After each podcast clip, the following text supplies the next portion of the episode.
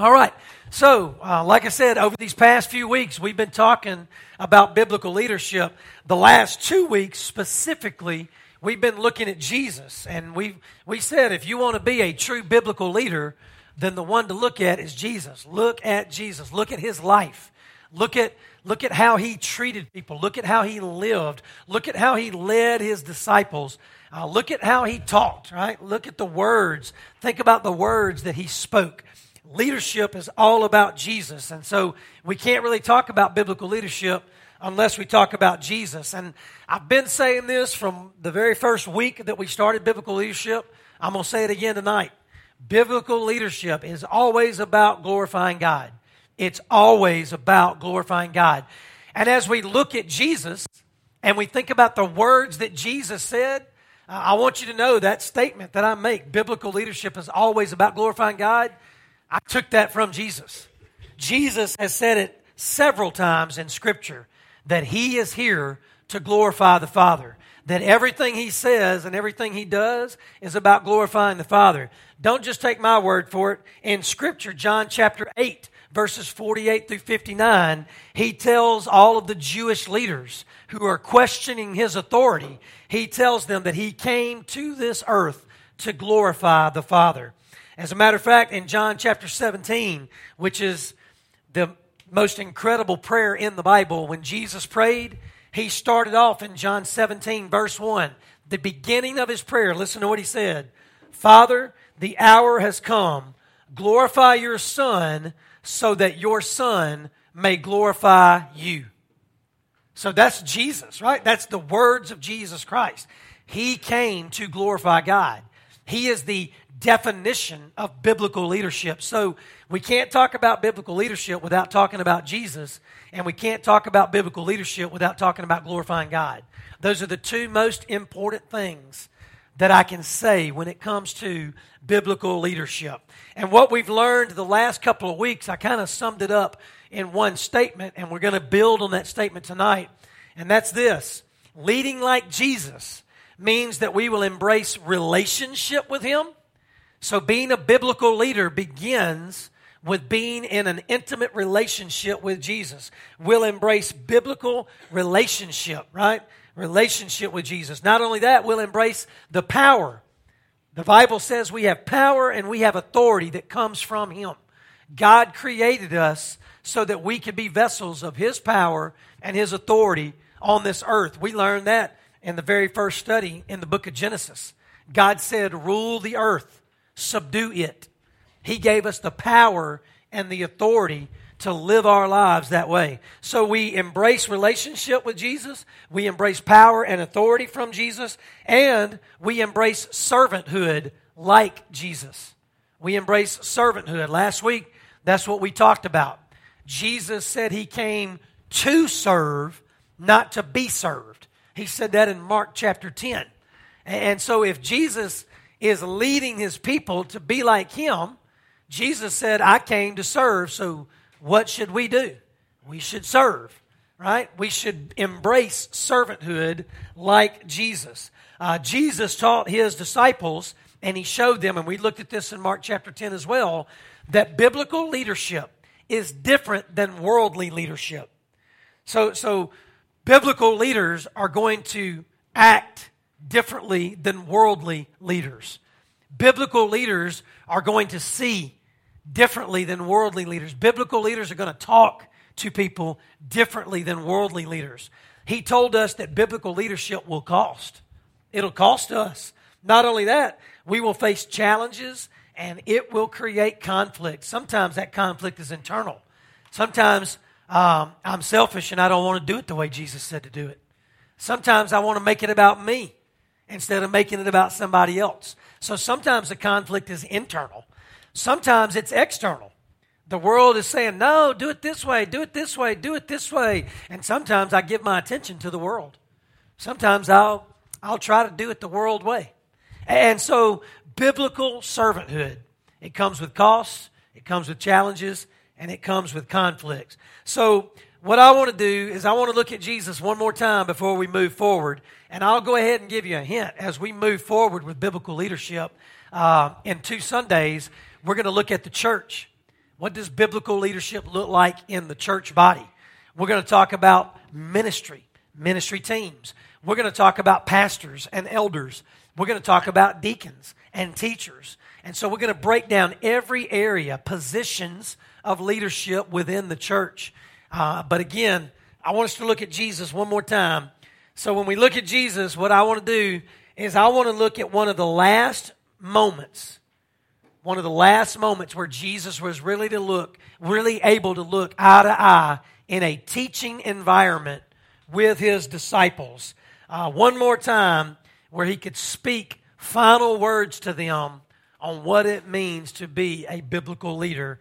And what better passage to look at than John chapter 13. So we're going to look at John 13. We're going to look at verses 1 through 17, but I broke it into two parts. So, what I want us to do first of all is look at the first 11 verses. And let's look at these 11 verses with biblical leadership in mind. What is Jesus trying to teach his disciples, and what is Jesus trying to teach us when it comes to biblical leadership? Verse 1 it says, It was just before the Passover festival. Jesus knew that the hour had come for him to leave this world and go to the Father. Having loved his own who were in the world, he loved them to the end. The evening meal was in progress, and the devil had already prompted Judas, the son of Simon Iscariot, to betray Jesus. Jesus knew that the Father had put all things under his power, and that he had come from God and was returning to God. So he got up from the meal, took off his outer clothing, and wrapped a towel around his waist. After that, he poured water into a basin and began to wash his disciples' feet, drying them with the towel that was wrapped around him. He came to Simon Peter, who said to him, Lord, are you going to wash my feet? Jesus replied, You do not realize now what I am doing, but later you will understand.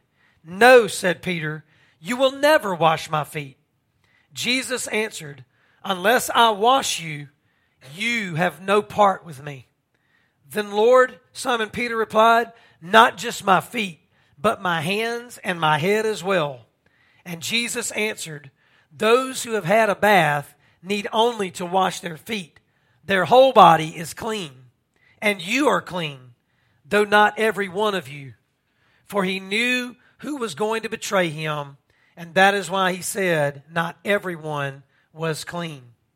So, let's think about what Jesus says, and let's think about what Jesus does in context of biblical leadership, what we've been talking about for many, many weeks now.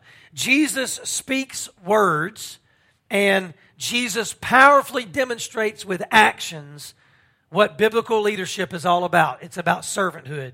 Biblical leadership and biblical servanthood go together. And so, biblical servanthood is actually the overflow of Jesus' love. Biblical servanthood. Think about how this passage started. In verse 1, right? In verse 1, Jesus, right? It says he loved his own. In other words, he loved his disciples. And then it says in this moment that he loved them to the end. That phrase, to the end, it actually means in it, it actually means to the final goal, to completion.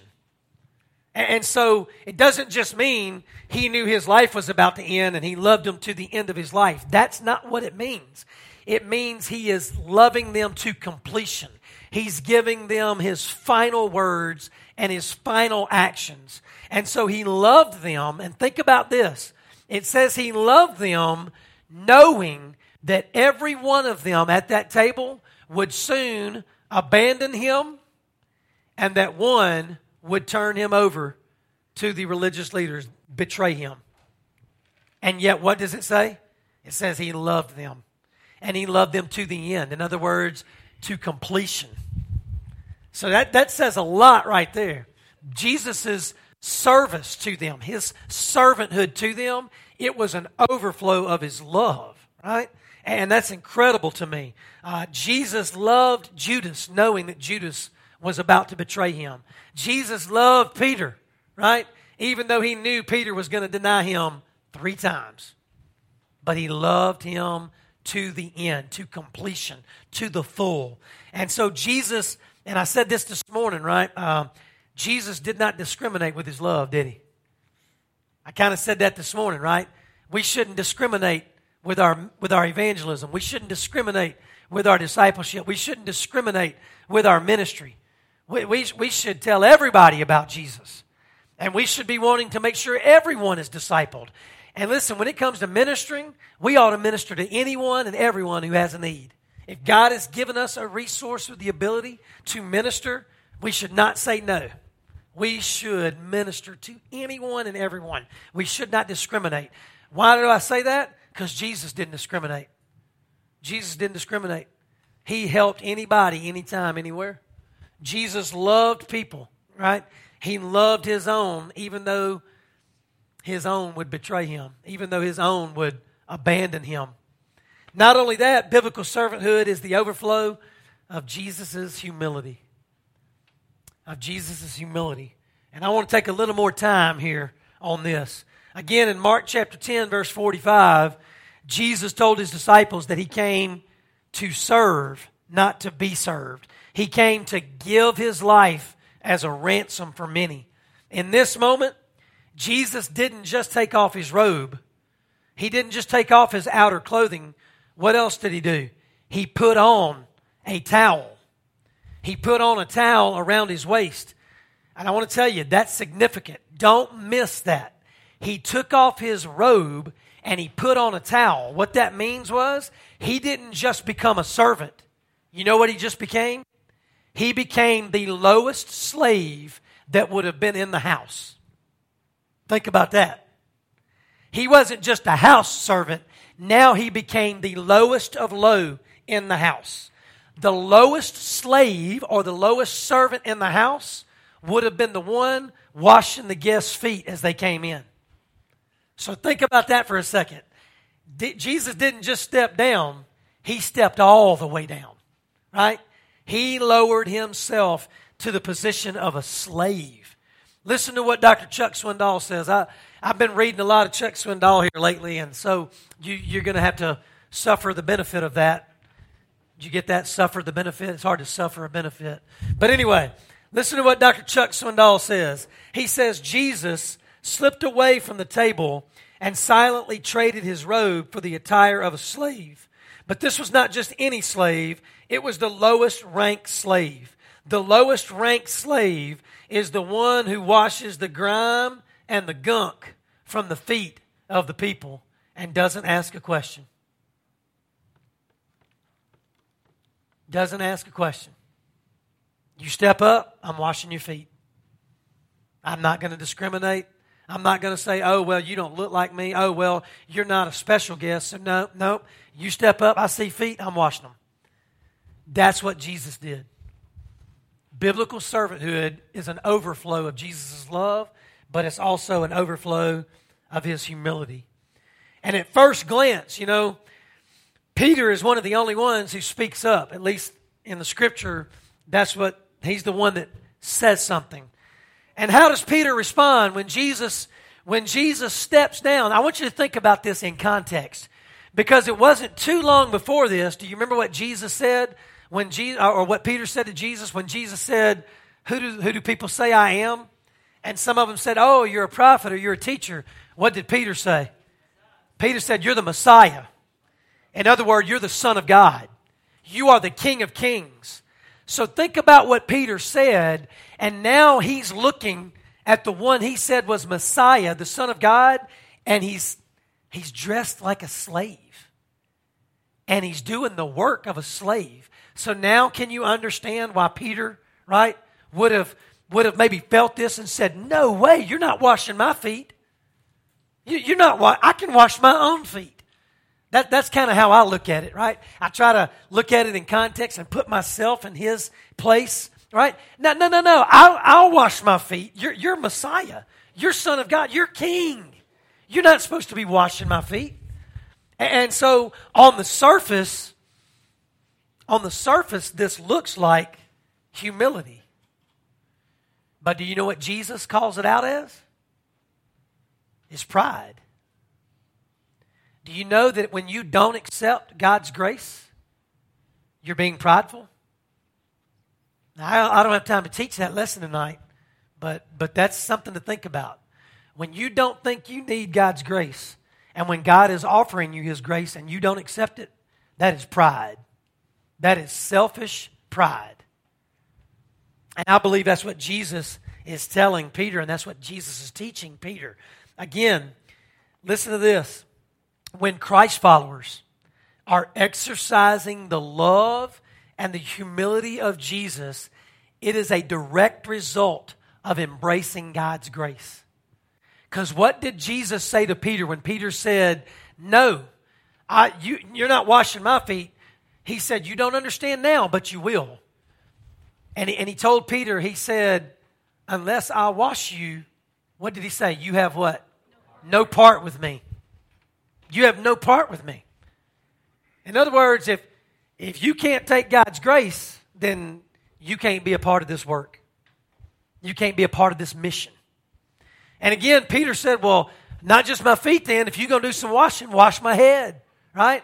Wash, wash my hands. And so Jesus told Peter that he had already had a bath. You know what that means? That means, Peter, you've already experienced salvation. You've already experienced the grace of salvation, right? And I love the way Dr. Tony Evans says it. Listen to what Dr. Tony Evans says. He says, if you're already saved, you don't need to be saved again.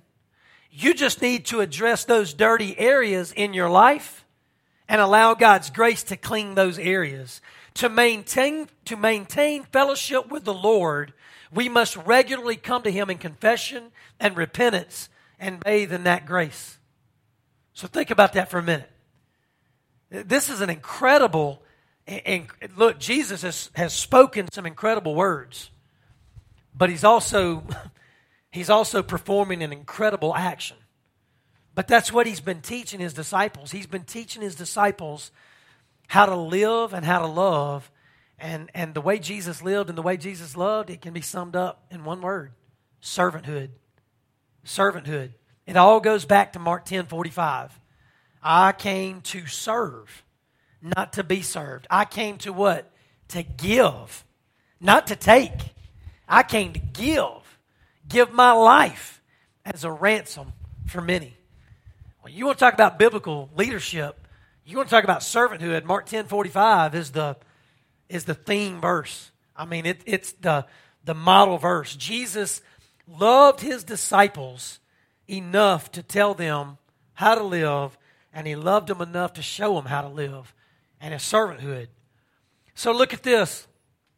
After Jesus demonstrates his love, after Jesus demonstrates humility and all of it is bound up in servanthood, watch this next passage, uh, verses 12 through 17. It said, When he finished washing their feet, he put on his clothes and returned to his place. Do you understand what I have done for you? He asked them. You call me teacher and Lord, and rightly so, for that is what I am. Now that I, your Lord and teacher, have washed your feet. What's that next phrase? What's the next statement?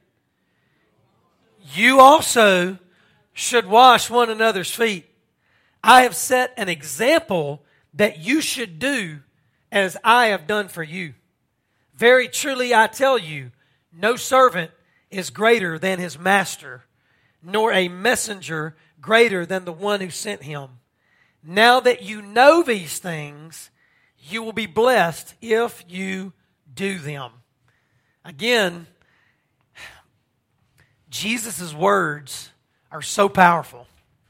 And I love that Jesus not only says things, but he does things that, that match, right? That line up. When, when Jesus says something, he, he's either going to do it or he's already done it. and when Jesus does something, it's because he said he was going to do it, it's incredible jesus' words and his actions line up and, and that's what i want you to see tonight biblical servanthood is about knowing and doing what jesus commands it's about knowing and doing what jesus commands again uh, I want to tell you something that Chuck Swindoll said. Chuck Swindoll, he said, I find the idea, I find the idea of foot washing, both literal and figurative, much easier to teach than to practice. That's what he says. I find it much easier to teach than to practice. But Jesus didn't promise to release blessing on those who teach foot washing. He said he would release blessing on those who do foot washing. That's why I tell you all the time it's not just what you know, it's what you do with what you know that makes the difference. It's not just knowledge and information we're looking for. Do we need knowledge? Do we need information? Absolutely, we do. But knowledge and information without action is nothing. What, what good's the knowledge and the information if you don't use it, right? If you don't exercise it. And so, biblical servanthood, you have to know these things, but you actually have to exercise them. You have to do them. Isn't that what James talked about in his letter, right? Don't just be what? Hearers of the word, be what? Doers of the word. And so I think that's so important. Dr. Chuck Swindoll goes on to say this, and I put this on your handout. This is so good. He says humility is not simply an attitude, it is an action. Humility is not simply an attitude, it is an action. In other words, you can see humility, or you should see humility. It's an action, not just an attitude. Jesus didn't just talk about humility, did he? He didn't just talk about humility, he performed humility. Like, like he did it. He, he, he lived it out loud. He lived humbly. And so it wasn't just an attitude for Jesus, it was a conscious lifestyle. It was a choice, and it was consistent. We were created. I want you to think about this, and I said this at the very beginning in session one. We were created in God's image. God created us with the capacity to, to lead, to lead with power, to lead with authority, yes, but He also created us to lead with the capacity to love and to be humble. You remember last week, those of you who were here? Jesus made a comparison and a contrast. Do you remember? He told his disciples, He said, Look over there. You see those Gentile rulers? They exercise their power over people. In other words, they want people to know that they're in charge, that they're rulers. And he used some very important words. He said, Not so with you. You remember? I made, made very sure you would remember those four words. Not so with you. So he showed them here's how the world practices leadership, but not so with you. You are to do this. You are to be last. You are to be last. You are to be slave to all. So after he says that, right, what does he do in John chapter 13? He does it. he does it. He, he didn't just tell them, hey, now y'all need to lead like this, and good luck with that. He, he says, watch me. He does what he told them, he lives what he says. As a matter of fact, Jesus explained to his disciples twice in the book of Mark. In Mark chapter 9, verses 30 through 35, and in Mark chapter 10, verses 42 through 45, he explained to them what true greatness really is. Here's what he says Whoever wants to be great among you must be your servant. And whoever wants to be first must be slave of all. That's, that's pretty incredible. So, this past week, um, I, so I'm training for my, my New York City Marathon. It's in November. As a matter of fact, starting this week, I'm 15 weeks away. So um, I started a 20 week training plan. Well, last week, I, I, I, was running through this plan and I came up to this run. Uh, and it, it, the name of the run was Run to Be Great. That was the name of it. Run to Be Great. In other words, give it your best, right? Don't go half heartedly, go all out. And I love uh, one of my coaches on the, on the Run Club app that I use. His name is Chris Bennett. Uh, he's the Nike Global running head coach. I want you to hear what he said, okay? Because it when I when I heard him say it, I immediately thought about this lesson tonight. And so this is not on your handout because I made this note after I made the handout. so, here's what he said. He said, as your coach, I'm not trying to build greatness inside of you. You already have it. As your coach, I'm just trying to help you uncover it and unleash it. Think about that for a second. Right? I depend upon this coach to help me run that marathon and to run it well. And so I depend upon what he's telling me. And what he just told me was, hey, listen, I, I'm not trying to build greatness in you. You've already got greatness in you. All I'm trying to do is help you uncover it and unleash it. And I thought about that. I, I thought about that because I thought about what Jesus said in John chapter 14. I did put this on your handout. It's pretty cool how God puts these things together if you're listening and you're looking for it. In John chapter 14, verse 12, Jesus says, Very truly I tell you, whoever believes in me will do the works that I have been doing, and they will do even greater things. Listen to that again, right? Very truly I tell you, whoever believes in me will do the works that I have been doing. In other words, you'll do what I do. You'll live the way I live. And then he says, they will do even greater things than these. Why? Because I'm going to the Father. And I will do whatever you ask in my name so that the Father may be glorified. There it is again, right? So that the Father may be glorified in the Son. You may ask me for anything in my name, and I will do it. That's what Jesus says in John chapter 14. So after he washes their feet, after he teaches them, right, how to love, how to be humble, how to serve, how to be slave to all, he tells them this in John chapter 14. So, what does that mean? What does that mean when it comes to biblical leadership? I'll tell you. Biblical leadership is about embracing Jesus Christ first and foremost as Lord. That means He's Master. He's Messiah. He's what Peter said. You are the Son of God. You are the King of Kings. So, so if you want to embrace anything Jesus says and does, the very first step is you are my master. I am your servant.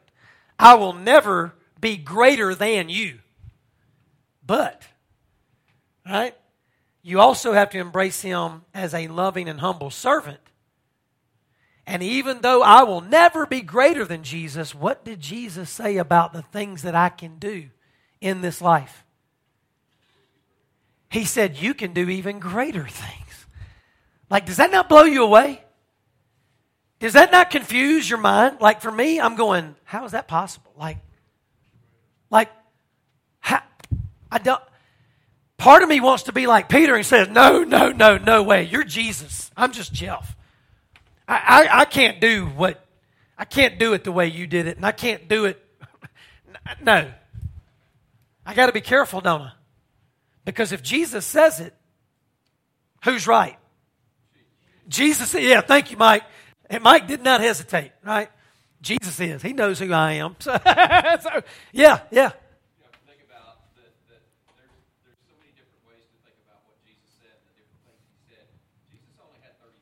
That's, that's right. That's right. A- absolutely. More opportunities. And remember, and I didn't put this passage of scripture on there, but, but just remember, he, he told them, he said, it is for your benefit. Remember? He said, it's for your good that I go. Because when I go to the Father, he will send to you the advocate. And here it is the advocate won't just walk by you, he will be in you. Right? Isn't that cool? He, will be in you. And so when you look at everything Jesus says, right, it goes back, it goes back to, for me, and this is just a personal experience, it goes back to me. I can't tell you, when I was running, that was, that was, uh, that was Thursday when I was running, and that, that session was on, when I heard that coach say, hey, look, I can't, I'm not trying to build greatness in you. You've already got greatness. I'm just trying to uncover it. I want you to see it. And not only do I want you to see it, I want you to tap into it, right? I want you to use it. When I heard him say that, like it just, I mean, I can't tell you, I was talking to myself. I'm just glad there wasn't a lot of people driving by because I was talking to myself like I was talking out loud. And I said, man, I got to remember this. I got to write that down. And I didn't, of course, I didn't have anything to write it down with. So I was like thinking about it the whole time until I got home. And, and here's how I put it. I did put this on your handout. Here's what Jesus does to you and for you Jesus uncovers and unleashes the greatness inside of us. And what is that greatness? It's the greatness of servanthood. And what does it do? What's the end goal? Glorifies God. If we could ever, if we could ever truly grasp this, if we would ever just truly believe it, how much more power, how much more authority do we need? God's already given us all the power and all the authority we need. God's already, listen, you are an image bearer of God. That's who you are. What does Paul say? He says you are God's ambassador. Right?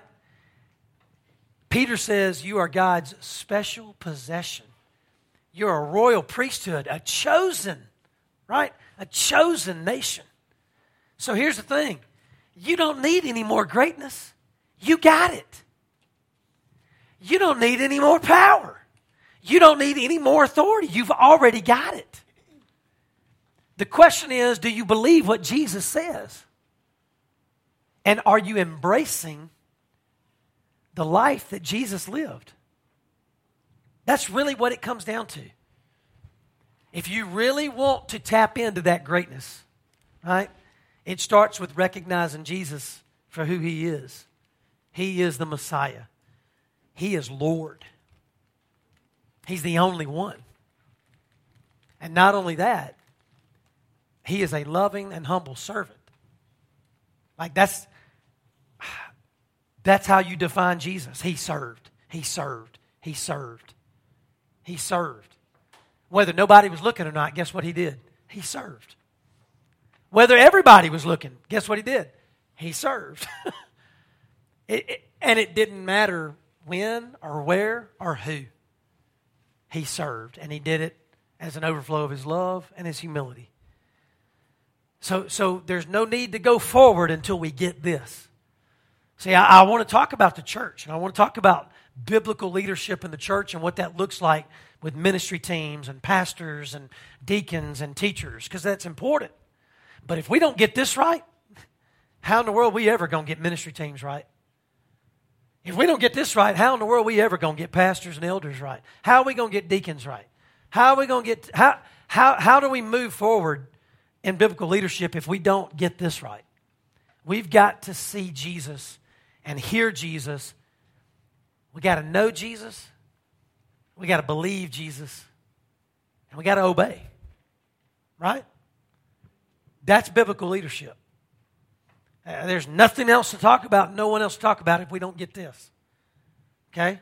Somebody, I think it was, I th- Mr. Bradbury came up to me and he said, Hey, he said, is, uh, is biblical leadership, is it, can that and Burger King go together? He was joking with me. He was joking with me because he knows I like to talk about that Burger King mentality. I said, No, no, that's world leadership. World leadership is having it my way right away.